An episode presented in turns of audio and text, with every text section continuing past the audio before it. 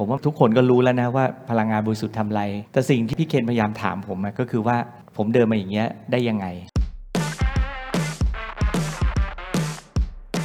ผมไปถึงประมาณ 8 โมงกว่าๆเนี่ยโอ้โห คนเต็มเลยครับ แล้วก็มารอหาความรู้ หลายคนได้มีโอกาสได้พูดคุยกับสปีกเกอร์ด้วย ได้ไปคุยกับคุณสมโพศได้คุยกับคุณนวลจนถึงประมาณ6โมงเย็นครับทุกท่าน ยังอยู่กันเกือบครบนะฮะอย่าตื่นเต้น อย่าตกใจกับข้อมูลที่ได้รับ เอาข้อมูลมาวิเคราะห์ขึ้นมาแล้วดูว่าธุรกิจของเราจะไปต่อยังไงได้บ้าง ถ้าคุณปรับก่อน คุณก็มีโอกาสที่จะชนะได้ก่อน 4 ข้อดังนี้ที่เอาไปปรับใช้ได้ครับ This is the Standard Podcast. Eye opening for your ears. The secret sauce. สวัสดีครับ ผมเคนนักครินและนี่คือ The Secret Sauce Podcast What's your secret?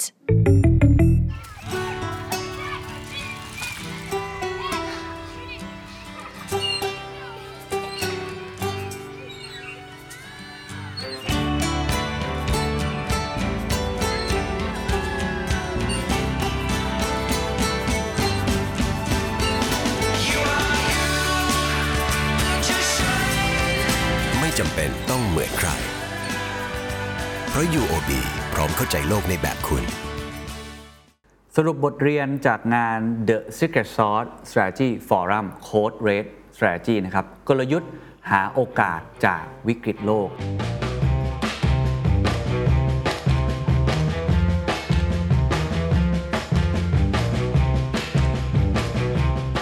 ก่อนอื่นครับ ขอบพระคุณทุกท่านที่มาร่วมกันในวันนั้นนะครับ วันที่ 22 ตุลาทั้ง on ground แล้วก็ออนไลน์นะครับ ผมในนามทีมงานต้องบอกว่าปลื้มใจมาก ๆ เลย คือมันเป็นงาน on ground แบบคนเยอะ ๆ แบบนี้เป็นครั้งแรกของพวกเราด้วยนะครับ มันทำให้เราเห็นเลยครับว่า community ของ The Secret Sauce นี่อึดฮะ เพราะว่าอยู่กันตั้งแต่เช้านะครับ ผมนี่พูดเปิดประมาณ 9 โมงเช้าเนี่ย ผมไปถึงประมาณ 8 โมงกว่าๆเนี่ย โอ้โห คนเต็มเลยครับ แล้วก็มารอหาความรู้ กินกาแฟแลกเปลี่ยนกัน จนถึงประมาณ 6 โมงเย็นครับทุกท่าน ยังอยู่กันเกือบครบนะฮะผมคิดว่าทุกท่านที่ผมมองออกไปเนี่ยตอนอยู่บนเวทีเนี่ยเป็นนักเรียนที่สุดยอด คือถ้าเป็นผมเนี่ยผมอาจจะไม่ไหวแล้วนะครับ เพราะว่าเนื้อหาในวันนั้นเนมันจัดเต็มจริง ๆ ขนาดผมเป็นผู้ที่อยู่บนเวทีเนี่ยเป็นมอดเ e เตอร์น่ะต้องพูดตามตรงครับแอบเหนื่อยนิดนึงฮะอาจจะอายุอานามเริ่มมากขึ้นนะครับ ก็รู้สึกว่าเนื้อหามันหนัก แต่ว่ามันได้ประโยชน์จริง ๆ แล้วผมก็ได้คุยกับหลายท่านตอนที่ลงจากเวทีได้มาถ่ายรูปกันเนี่ยหลายท่านบอกว่ามันอินฟอร์ t มทีฟมากๆ แล้วมันก็ inspire มาก ๆ ต้องขอขอบคุณมาก ๆ จริง ๆ นะครับ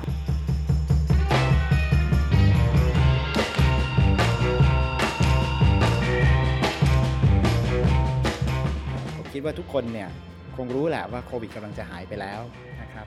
แต่วันนี้เรามาเจอกันเรามาคุยเรื่องความยั่งยืนใช่ไหมครับเรื่อง climate change เป็นเรื่องสำคัญนะครับ เพราะฉะนั้นผมคิดว่าเราเองเนี่ยมองแค่โควิดหายไปไม่ได้ แต่เรากำลังต้องมองต่อครับว่าอะไรกำลังจะมา และที่มีความรู้สึกที่มีความดีใจอย่างมากเนี่ยก็คือเห็นผู้คนนะครับมีความสนใจในท็อปิกนี้ค่อนข้างมาก จะเห็นได้ว่าออเดียน เต็มนะครับแล้วก็มีคนออนไลน์เข้ามาเยอะมาก สิ่งที่ทางเราทำเนี่ยก็คือเป็นการทำจากเล็กไปหาใหญ่นะคะแล้วก็เป็นการทำจากสิ่งที่ง่ายๆนะคะเราอยากจะให้ทางผู้ที่เข้าร่วมงานเนี่ยได้เห็นว่าจริง ๆ แล้วเนี่ยคำว่า sustainability เนี่ยไม่ใช่เรื่องที่อยู่ไกลตัวเรา แล้วก็ไม่ใช่เรื่องที่ยากที่จะทำแต่ว่าถ้าเราไม่เริ่มทำหรือว่าเราไม่ได้ เตรียมที่จะทำเนี่ยในอนาคตเนี่ยอาจจะเกิดเป็นข้อกีดกันหรือว่าข้อจำกัดทางการค้าได้ จริงๆ พี่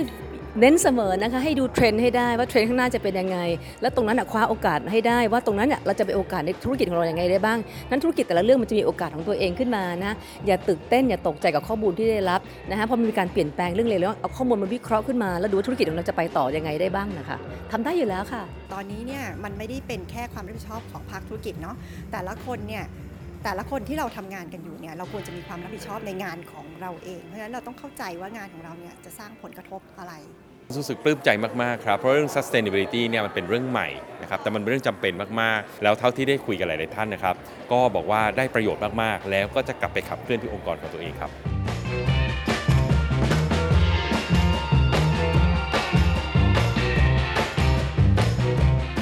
นอกเหนือจากเนื้อหาที่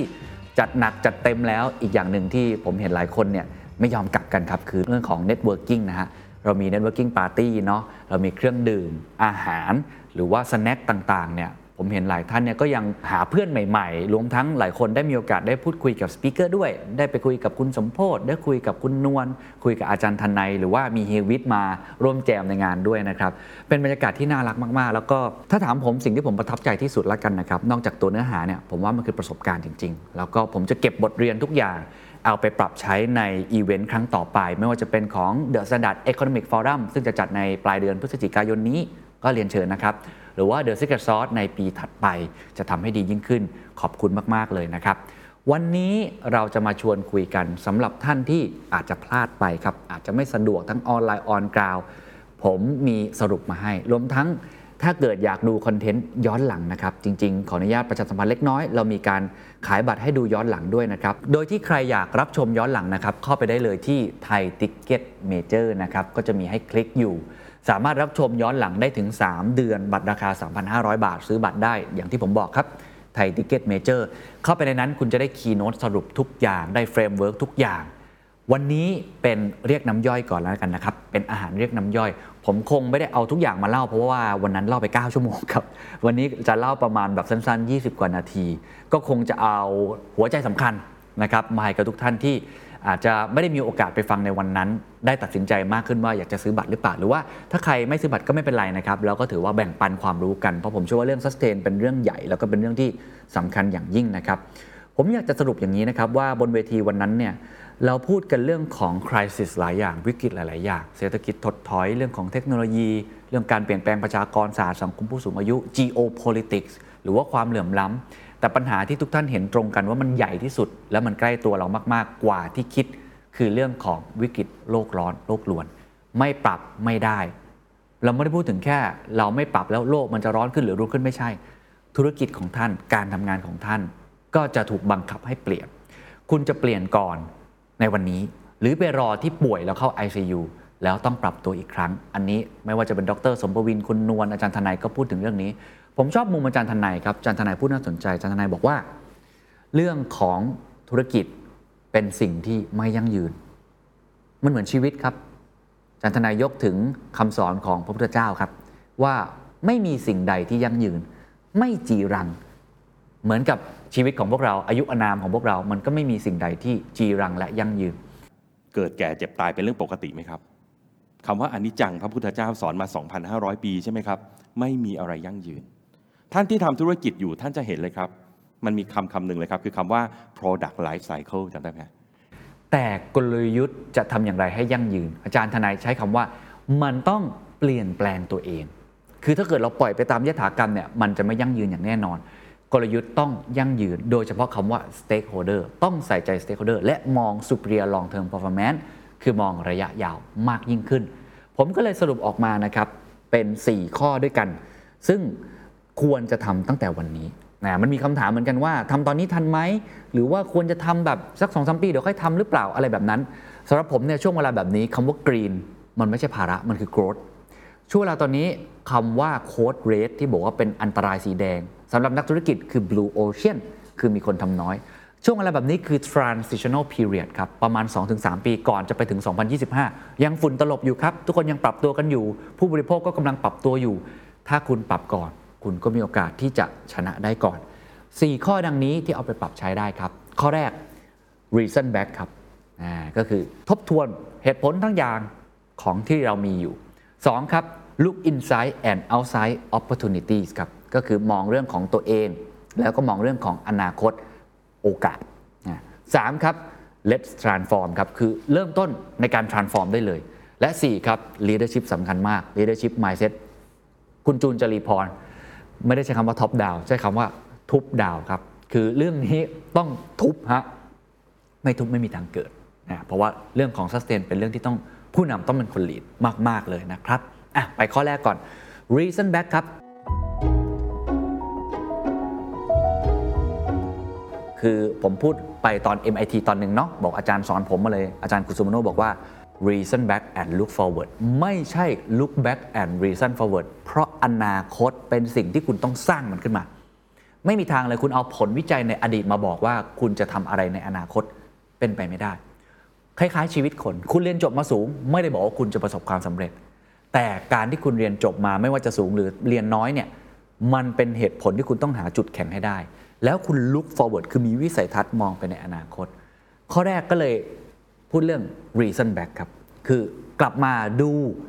เหตุผลต่างๆ นานาขององค์กรของเรา ว่ามีอะไรบ้างที่สอดคล้อง จะเดินหน้าไปในอนาคต มี 3 ข้อสำคัญครับ ที่ผมได้จากคุณนวลนนะครับ พนอจันทร์ซึ่งท่านเป็น GRI Certified Sustainability ครับ 3 ข้อจริง ๆ มันมี framework เยอะมากนะ เอาว่า 3 ข้อหลักๆ reason back ก่อน 1 purpose ครับ purpose คือสิ่งที่เป็นหัวใจสำคัญ คุณจะคิด profit ก็ได้ครับ แต่คุณต้องมี purpose คือองค์กรที่ไม่ได้คิดแต่ตัวเอง แต่สร้าง impact ด้านสังคมก็ได้ ด้านสิ่งแวดล้อมก็ได้ governance ก็ได้ หรือจะเรื่องอะไรก็ได้ ก็ตัวอย่างที่ผมเล่าบ่อยคือ The Standard เนาะแน่นอนเราเป็นองค์กรที่ไม่ใช่การกุศลนะครับ ผมก็ต้องกินต้องใช้เนาะแต่ว่าสิ่งหนึ่งที่เรามีคือ stand up for the people คือเป็นองค์กรที่อยากจะสร้างการเปลี่ยนแปลงเชิงบวกให้กับสังคม อันนี้คือตัวอย่างของ purpose คุณไปดูองค์กรในยุคปัจจุบันจะไม่พูดแล้วว่าจะเป็นองค์กรอันดับที่ 1 ชั้นเลิศอย่างเดียว แต่จะพูดถึงลูกค้าคู่ค้า สิ่งแวดล้อม หรือว่าสังคมเพิ่มมากขึ้นด้วย คุณพนอจันทร์ก็ยกตัวอย่างร้านอาหารเป็นลาวที่เป็นร้านอาหารอีสานอยู่ที่เขาใหญ่ เป็นร้านอาหารแต่เป็นร้านอาหารที่พูดเรื่องสังคม บอกว่าอยากจะให้พลังกับชุมชน ก็จะมีผู้สูงอายุมาทำงาน มีคนที่เปราะบางมาทำงานเป็นพนักงานเสิร์ฟแบบนี้เป็นต้นหรือใครได้ดูตอนคุณลีอายุจือปาครับอาคาอามา อันนั้นก็เหมือนกันนะครับ เพอร์เพสคือเป็น empower สังคม คือไม่ได้ทำธุรกิจกาแฟ เพราะอยากจะรวยอย่างเดียว แต่กาแฟเป็นแค่เครื่องมือหนึ่งที่ไปสู่ purpose คือเราเกิดมาทำไม เกิดมาเพื่อมอบพลังให้กับชุมชน ให้ชุมชนนั้นเติบโตได้อย่างยั่งยืน purpose ของคุณคืออะไร ถ้ามีแล้วลองดูว่ายัง relevant อยู่ไหมก็ repurpose ถ้ายังไม่มีสร้างมันขึ้นมาใหม่ครับ อันดับที่ 2 มองหา impact ทั้งภายในและภายนอก อันนี้ง่ายมากคือตัวคุณเอง ผลกระทบที่คุณสร้างให้กับโลกใบนี้ สังคมนี้ สิ่งแวดล้อมนี้มีอะไรบ้าง เขียนมันออกมาให้หมดนะครับ อันที่ 2 แล้วโลกที่มันเกิด Impact ล่ะ เช่นโลกร้อนกระทบกับตัวคุณอย่างไร เรื่องของเศรษฐกิจที่มีความเปลี่ยนแปลง geopolitics กระทบกับคุณยังไง มีทั้ง inward และ outward เขียนมันออกมา และอันที่ 3 ครับ ให้คุณเอา 2 อันนั้น Impact 2 อัน รวมทั้ง Purpose มากางรวมกัน แล้วมองว่าอะไรที่คุณอยากทำเป็นสิ่งแรก Impact ที่สุดอะผมยกตัวอย่างองค์กรเดือดสนาก็ได้ครับ ง่ายสุด Purpose เราคือทำเรื่องของการเปลี่ยนแปลงสังคมเชิงบวกผ่านคอนเทนต์ที่เราทำ ยกตัวอย่างเช่น เราอยากเปลี่ยนสิ่งแวดล้อมให้ดีขึ้น ผมไม่ได้ไปปลูกป่า แต่ผมทำคอนเทนต์เรื่องสิ่งแวดล้อมเรื่อง sustain แบบนี้เป็นต้น ผมดูครับว่าเอ้ยผลกระทบที่เกิดขึ้นกับตัวผม Impact เนี่ยนะภายในของผมเองเนี่ยผมสร้าง Impact อะไรให้กับโลกใบนี้หรือสังคมนี้ทั้งบวกและลบบ้าง ผมเห็นอย่างหนึ่งถ้าผมนำเสนอคอนเทนต์ที่ดี นั่นคือ Impact บวก ทุกท่านได้ความเข้าใจกลับไป นี่คือส่วนของผม ในขณะเดียวกันมองไปข้างนอกครับ เราจะเห็นเลยว่า โอ้โห เรื่องของโลกร้อนโลกรวนเนี่ยอิมแพคกับตัวผมเยอะมาก เยอะอย่างไร ไม่ได้เกี่ยวว่า ผมทำแล้วจัดไฟแบบนี้ไม่ได้แบบเดิม อาจจะไม่ใช่มุมนั้น ผมอาจจะไม่ได้จำเป็นต้องลดคาร์บอนตามเรื่องของ net zero อะไร ในตอนนี้ แต่สิ่งสำคัญที่สุดก็คือว่าคอนเทนต์ของโลกตอนนี้มันมีแกลบอยู่ โลกกำลังพูดเรื่อง COP27 APEC พูดเรื่อง sustainability พูดเรื่อง inclusive คนรุ่นใหม่ใส่ใจเรื่องนี้เพิ่มมากขึ้น มันมีแกลบตรงนี้อยู่ครับว่าความรู้ความเข้าใจเกี่ยวกับเรื่องความยั่งยืนยังมีน้อย เพราะฉะนั้นผมเอา 3 อย่างนี้มารวมกันทั้ง purpose ทั้งเรื่องของ inward outward impact สุดท้ายผมเรียงลำดับ priority ผมบอกว่า impact ที่ผมอยากทำที่สุดคือ ก็ทำคอนเทนต์เรื่อง sustain ที่ผมทำอยู่ในวันนี้นี่แหละครับ climate action ทำไมผมถึงเริ่มต้นทำสิ่งนี้ เพราะผมมองว่านี่คือ1อย่างที่ผมเริ่มต้นทำได้ คุณนวลบอกว่าให้เริ่มเป็น initiative ก่อน คือเริ่มต้นเป็นโปรเจกต์ก่อนก็ได้ ไม่ต้องเปลี่ยนโมเดล business ค่อยๆ เริ่มแล้วขยายผลไป นี่คือข้อแรกครับ reason back ครับข้อที่ 2 ครับ look inside ecosystem and outside opportunities ครับ อันนี้คือมองกลับมาไม่ได้มองแค่ตัวเองแล้ว แต่มอง ecosystem ระบบนิเวศ ภูมิทัศน์ เช่น ผมอยู่ในวงการสื่อ ผมไม่ได้มองแค่เดอะสแนผมมองทั้งหมดเลยว่า ปัจจุบันนี้ภูมิทัศน์สื่อเป็นยังไง โซเชียลมีเดียเป็นยังไง พฤติกรรมผู้บริโภคเป็นยังไงเขาบอกให้กางออกมาครับ2ออย่าง 1 เรื่องของ stakeholders คือคนที่ทำงานร่วมกันกับผมทุกภาคส่วน และ 2 คือกางปัญหาออกมาว่ามีปัญหาอะไรบ้าง ยกตัวอย่างของไทยอีสเทิร์นกรุ๊ปโฮลดิ้งของคุณสินีนุชนะครับซึ่งเป็นผู้ผลิตและจำหน่ายยางธรรมชาติ ยางแปรรูป น้ำมันปาล์มดิบรายใหญ่นะครับแล้วก็ทำเรื่อง waste to energy อะไรแบบนี้ด้วยนะครับ stakeholder ของเขามีหลายฝ่ายมากเลย ทั้งพนักงานซัพพลายเออร์คู่ค้า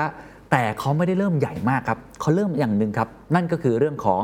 ในการทำอุตสาหกรรมยาง มันทำให้เกิดสิ่งหนึ่งครับ กลิ่นครับมันเหม็นนะฮะ มันเกิดกลิ่นไม่พึงประสงค์ และพื้นที่ที่เขาอยู่ตรงนั้นในโรงงานตรงนั้น บังเอิญว่า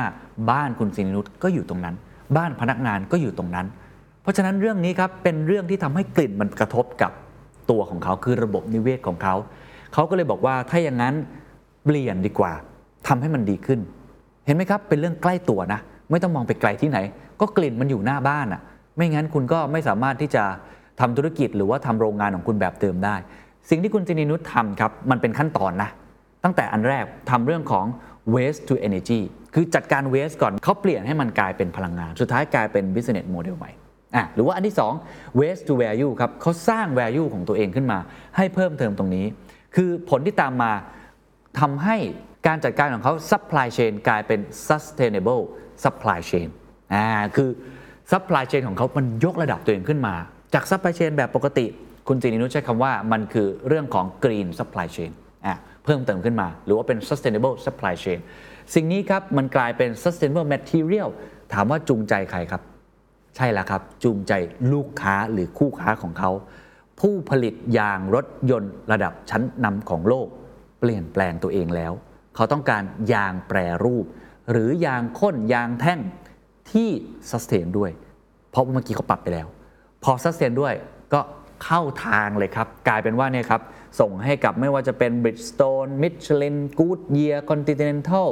นะครับหลายแบรนด์ของโลก ซึ่งก็ปรับตามแบรนด์รถยนต์ด้วย BM Audi อะไรต่างๆ การปรับอันนี้มันเป็นการต่อยอดไปสู่ธุรกิจของเขาด้วยอะอันนี้คืออันที่ 1 คือมองเข้ามาภายในก่อนไม่ต้องไปมองไกล มองแค่ภายในก่อนนะครับ อันที่2ครับมองไปที่ข้างนอกครับมองไปที่โอกาส ซึ่งอันนี้คนที่เก่งมากๆ คือคุณจรีพรนะจาก WHA กับคุณสมโภชน์อาหุนัย EA ทั้งสองท่านให้ framework ด้วยนะครับ แต่วันนี้ขออนุญาตพูดสั้นๆ ก่อนว่าเขามีวิธีการมองอย่างไรอะอย่าง WHA Group ครับ มีการจับ sustainability เป็นหนึ่งในเทรนด์แล้วมองออกไป 3 อย่าง 1. มองออกไปหาภาพใหญ่ของโลกก่อน ภาพใหญ่ตอนนี้โลกพูดอะไรกันอยู่ มองอะไรไง มีกฎเกณฑ์กติกาอะไร จีนสหรัฐขยับยังไง 2. มองไปเรื่องการขยับตัวของประเทศแต่ละประเทศอ่าอย่างที่บอกจีนสหรัฐมันจะดึงดูดการลงทุนได้หรือเปล่า เพราะมันต้องย้ายฐานการผลิตเมื่อมันเกิดเรื่องของ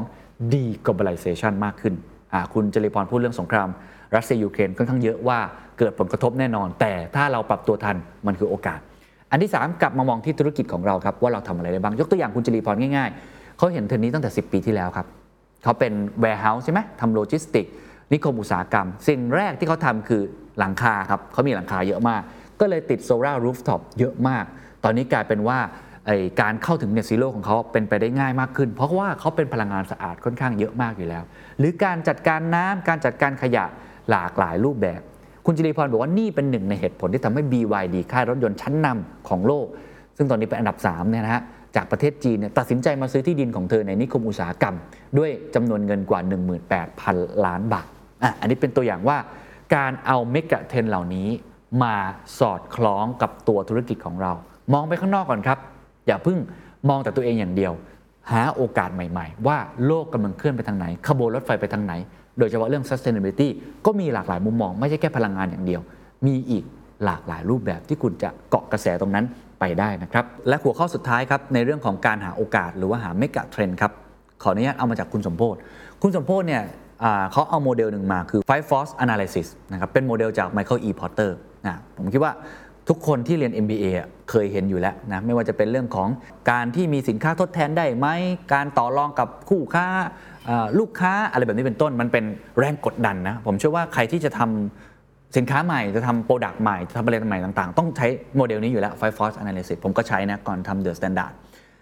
แต่คุณสมโภชน์บอกว่าตอนนี้มันต้องเปลี่ยน ซึ่งผมคิดว่ามุมคิดคล้ายๆกับอาจารย์ทนายครับ คือมันใช้ในแง่ของ Five Force อย่างเดียวไม่ได้ล้วมันต้องมี ethical ด้วย คือเป็นวงกลมแล้วมี ethical ครอบครอบอีกทีหนึ่ง ethical คืออะไรคือจริยธรรม คุณสมพศใช้คำว่าจริยธรรมอาจารย์ทนายใช้คำว่า stakeholder คือคุณทำอะไรเนี่ยคุณจะเอาแค่ตัวเองไม่ได้ คุณต้องมองด้วยว่าสิ่งที่คุณทำนั้นน่ะ ธุรกิจโตแน่นอน มีโอกาสได้เงินเยอะมากเลย แต่มันถูกต้องในเรื่องของจริยธรรมหรือเปล่า เช่น โลกร้อนอย่างเงี้ย ถ้าไม่ถูก ethical ยังไงก็ไปต่อยากมากๆนะครับเพราะฉะนั้นสิ่งนี้เป็นสิ่งสำคัญนะครับ เราพูดถึง 2 มุมไปแล้วนะครับ reason back แล้วก็เรื่องของ look inside แล้วก็ outside เรื่องของ opportunities มาข้อที่ 3 ครับ ซึ่งเป็นหัวข้อที่ยากนะฮะ เพราะว่ามันต้องลงมือทำแต่เรามี case study จากพี่ๆทั้ง 3 ท่าน let's transform มีกรอบความคิดประมาณสองสาข้อที่ทุกท่านอาจจะพอเอาไปปรับได้ ข้อแรกครับ จาก old business to sustainable business ครับ คุณสินีนุชจากไทยอีสเทิร์นเนี่ยเขาบอกว่ามันไม่ต้องทำทุกอย่าง มันเป็น journey มันเป็นการเดินทาง ตั้งแต่ 2007 ที่เขาเริ่มทำ sustainability เนี่ยเขาบอกว่าทุกอย่างเนี่ยหลักคิดคือเริ่มต้นจากสิ่งที่ทำได้ก่อนโดยไม่ต้องใช้เงินอ่ามันเป็น step ไปมันมี 5 step นะฮะในมุมมองของคุณสินีนุชแต่ว่าที่เขายกตัวอย่างเขาบอกเช่นทำ 3R ก่อน ก็คือ reuse reduce แล้วก็ reprocess อ่าทำอันนี้ก่อนมันจะช่วยอะไรครับ ลดต้นทุนการผลิต มันจะช่วยสร้าง mindset เรื่องของ sustainability มากขึ้น แก้ปัญหาเรื่อง waste ต่างๆ เสร็จแล้วก็ค่อยก้าวไปทีละสเต็ปสเต็ปนะครับเขาบอกว่าการที่จะดูว่าอะไรเนี่ยดีต่อธุรกิจ แล้วก็สามารถที่จะพัฒนาต่อไปได้มี 3 ปัจจัย 1. ทำแล้วมันลดเพนของตัวเองอลดอย่างที่ผมบอกเรื่องเวสแบบนี้เป็นต้นมันเหม็นนะลดเพนก่อน 2. พัฒนากระบวนการให้ลดเพนได้อย่างมีประสิทธิภาพมากขึ้นลดแล้วทำให้มันเป็น process มากขึ้น 3. ต่อยอด process นั้นกลายเป็น competitive advantage หรือว่าความสามารถในการแข่งขัน อย่างที่บอกคุณสินีนุชไม่ได้ทำแค่ลด waste แล้ว เปลี่ยน waste เป็น value หรือกลายเป็น new business กลายเป็น new energy ได้ด้วย อันนี้ก็เป็น step ไป step แต่ว่าเริ่มเล็กๆก่อนได้นะครับ ไม่ต้องรีบร้อนขนาดนั้น เพราะว่าเรื่องของคนก็เป็นเรื่องสำคัญด้วยว่าทำให้เขามีความเข้าใจ มุมที่ 2 ครับก็คือ เปลี่ยนโอกาสให้เป็นปราสาทปราสาทของนี้ก็คือ new S curve นั่นแหละ คือเมื่อกี้มองเห็นเทรนด์แล้ว จะทำให้มันเกิดขึ้นจริงได้อย่างไรในเรื่องของ new S curve อันนี้คุณสมโภชน์เล่าว่า 4 key success factor ที่สามารถทำให้เกิด new S curve และประสบความสำเร็จได้ จริง ๆ คุณสมพศพูดหลายเฟรมเวิร์กมากเลยนะครับ แล้วคุณสมโภชน์ไม่เคยพูดที่ไหนนะ ก่อนที่คุณสมโภชน์จะมาขึ้นพูดบนเวทีเนี่ยก็ได้คุยกันนอกรอบท่านก็บอกว่าปกติเขาพูดแต่ว่าเขาทำอะไร วันนี้เป็นครั้งแรกที่เขาพูดว่าทำอย่างไร เขาบอกว่าโจทย์นี้เป็นโจทย์ที่ดีกับผู้ประกอบการมากนำบางส่วนมาเล่าให้ฟัง เขาบอกว่ามี 4 อย่างที่เป็น key success factor ในการสร้าง new S curve 1. เทคโนโลยี เทคโนโลยีคุณพร้อมไหม ถ้าไม่มีต้อง partner ไหม ถ้าไม่มีต้องซื้อกิจการไหม ถ้าไม่มีต้องสร้าง capability เรื่องเทคโนโลยียังไง 2. Product ครับ ผลิตภัณฑ์ที่คุณจะขายเนี่ยมันเป็นเกม changer ของอุตสาหกรรมหรือเปล่า 3. people ครับ คนพร้อมไหม มีเทคโนโลยี มีเรื่องของ Product แต่ว่าคนเราไม่มีความรู้เพียงพอ หรือไม่มีความเชี่ยวชาญด้านนั้นเพียงพอก็ไปต่อยาก และอันดับที่ 4 ครับ Market ครับคุณมีตลาดรองรับหรือยัง คนพร้อมไหมผู้บริโภคพร้อมไหมกับสิ่งนั้น 4 สิ่งนี้ต้องกางออกมาแล้วเป็นพิมพ์เขียวให้ได้ครับ ตอบให้ได้ว่าทุกข้อคุณมีเทคโนโลยี Product people market หลังจากนั้นรอเวลา market timing ที่เหมาะสมแล้วบุกลงไปได้เลยนะครับ แล้วข้อสุดท้ายครับ อันนี้คุณสมพจน์เน้นย้ำมากว่าเราต้อง believe persistent ของเรา อย่างเข้มข้นก็คือเชื่อมั่นในแนวทางของเราไม่งั้นมันจะมีคนที่ไม่เห็นด้วยกับแนวคิดของเรา หลายอย่างเพราะมันเป็นเรื่องใหม่มันเป็นนวัตกรรม คุณต้องเชื่อในสิ่งนั้น คุณสมพจน์บอกว่าเขายกตัวอย่างทำแบตเตอรี่ครับกว่าที่จะเริ่มเห็นคุณสมพจน์ทำแบตเตอรี่เนี่ยเขาคิดก่อนหน้านั้นประมาณ 7 ปีที่แล้ว คือเขาคิดสิ่งนั้นมาเป็น7-10ถึงปี แสดงว่าเขาผ่านกระบวนการคิดมาค่อนข้างเยอะ แล้วก็ต้องเชื่อในสิ่งนั้นนะครับแล้วข้อสุดท้ายครับเรื่องของ leadership mindset ทุกคนพูดเหมือนกันผู้นำสำคัญมากในการนำเรื่อง sustain คำถามที่ผมถามทุกท่านคือ ผู้นำต้องทำอะไรเรื่องกลยุทธ์ยั่งยืน หลังจากนี้อะไรคือสิ่งที่เขาอยากจะแนะนำผู้ประกอบการทุกท่าน สรุปออกมาดังนี้ครับ 1. คุณจริพร คุณจิรินุชคุณสมโพศบอกว่าต้องติดตามความเปลี่ยนแปลงของโลก อย่ามองแต่ตัวเองอย่างเดียว มองไปข้างนอกลุกเอาไซด์ครับให้ได้มากที่สุดว่ามันเกิดอะไรขึ้น คุณไม่สามารถสวนกระแสคลื่นแห่งอนาคตได้ ระยะสั้นอาจจะมีความผันผวนแต่ระยะยาว ถ้าคุณมั่นใจว่ามันใช่ ไปเลยครับ 2. ครับให้ be curious and sensitive บางคนใช้คำว่า sense making นะคือตื่นตัวอยู่สม่ำเสมอต่อความเปลี่ยนแปลง คุณต้องศึกษาสนใจ ติดตามเรียนรู้ และอย่าลืมเอามาบอกทีมงานด้วยนะ ว่ามีความเปลี่ยนแปลงเหล่านี้เกิดขึ้น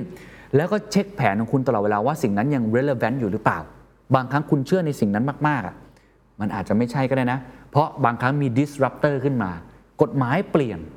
สิ่งที่คุณเชื่ออาจจะไม่ยั่งยืนก็ได้ถูกไหมครับ เพราะฉะนั้นต้องกลับมาเช็คตลอดว่าสิ่งนั้นมันยัง relevant อยู่ไหมก็คือ re-evaluate อยู่อย่างบ่อยๆนะครับ และข้อที่ 3 ครับ เชื่อและเชื่อครับ อันนี้ต้องย้ำอีกครั้งหนึ่งว่า การสร้างสิ่งใหม่ การมองเรื่องกลยุทธ์ sustain ในตอนนี้บางคนมองว่าเป็นเรื่องไกลตัวไงบางคนมองว่ามันยังไม่มา แต่ถ้าคุณเชื่อว่ามันมาคุณมองคลื่นแห่งอนาคตยาวๆแล้ว ใช่มันมาแต่จะทำยังไงให้ถูกจุด อันนั้นแหละครับคือคุณต้องเรียนรู้กับมัน ต้องลงมือคุกคานนี่คือ 4 ข้อสำคัญสำคัญนะครับ ที่ผมสรุปออกมาให้จาก 9 ชั่วโมงเต็มนะ ผมสรุปออกมาให้เป็นเหมือนคั้นออกมาเป็นโคเพรสแก้วแบบแน่น ๆ เลยนะครับ 4 ข้อหลักๆนะครับ ข้อแรกครับ เรื่องของ reason back ข้อที่ 2 look inside and outside opportunities ข้อ 3 let's transform และข้อ 4 leadership mindset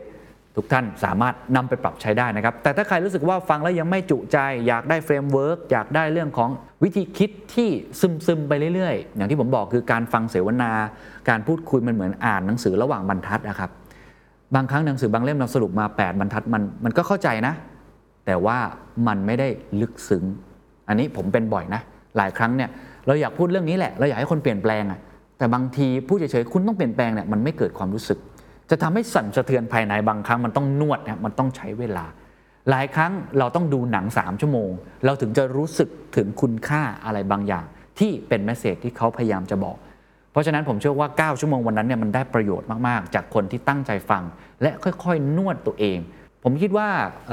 สิ่งที่ผมได้ในวันนั้นนะครับ ที่ผมได้มากที่สุดคือ ผมได้เห็นเลยว่าหลักคิดของแต่ละคนเนี่ยแตกต่างกัน แต่ทุกคนมีความกล้า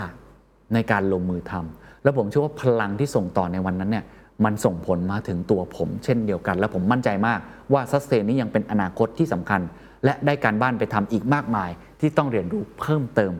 ใครสนใจครับ บัตรย้อนหลังขายแล้ววันนี้ที่ Thaiticketmajor นะครับสามารถรับชมได้ถึง 3 เดือนย้อนหลังนะครับ ก็มีทั้ง framework บทเรียนต่างๆ แล้วก็มีแง่คิดดีๆ wisdom ดีๆ จากผู้ประกอบการหลายๆท่านหนึ่งในโค้ดที่ฮือฮามากในห้องวันนั้น ที่ผมชอบมาก ๆ และยังจดไว้ในวันนี้จากคุณซินีนุชครับ ผมเชื่อว่าเป็นหลักคิดในการทำซัสเทนที่ดีมากหลักคิดหนึ่ง คุณซินีนุชพูดว่า waste is not waste until you waste it สวัสดีครับ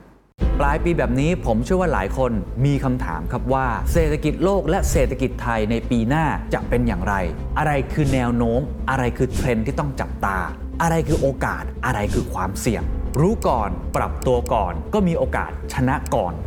เทรนด์เศรษฐกิจมหภาค เทรนด์ธุรกิจความยั่งยืน เทรนด์ภูมิรัฐศาสตร์โลก เทรนด์ธุรกิจ New S Curve เทรนด์สื่อและการตลาด เทรนด์อนาคตการทำงาน เทรนด์คริปโตและ Metaverse เทรนการเมืองไทย หาคำตอบได้ที่งาน The Standard Economic Forum 2022 Age of Tomorrow เศรษฐกิจไทยบนปากเหว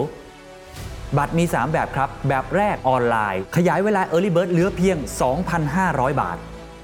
แบบที่ 2 ออนกราวเข้าร่วมเสวนาสดๆ ถามได้ทุกเซสชั่น 1 วันราคา 1,900 บาท 3 วัน 4,900 บาทเท่านั้น แบบที่ 3 Exclusive Dinner กับคุณอานันท์ปันยารชุน พร้อมเสวนา 3 วันเต็ม 20,000 บาท สำหรับคุณผู้ชมช่อง The Secret Sauce ผมมีโค้ดพิเศษเพื่อเป็นการขอบคุณเพียงกรอกคำว่า The Secret Sauce ลดพิเศษ 20%ในบัตรทุกประเภทที่ Thaiticketmajor ครับ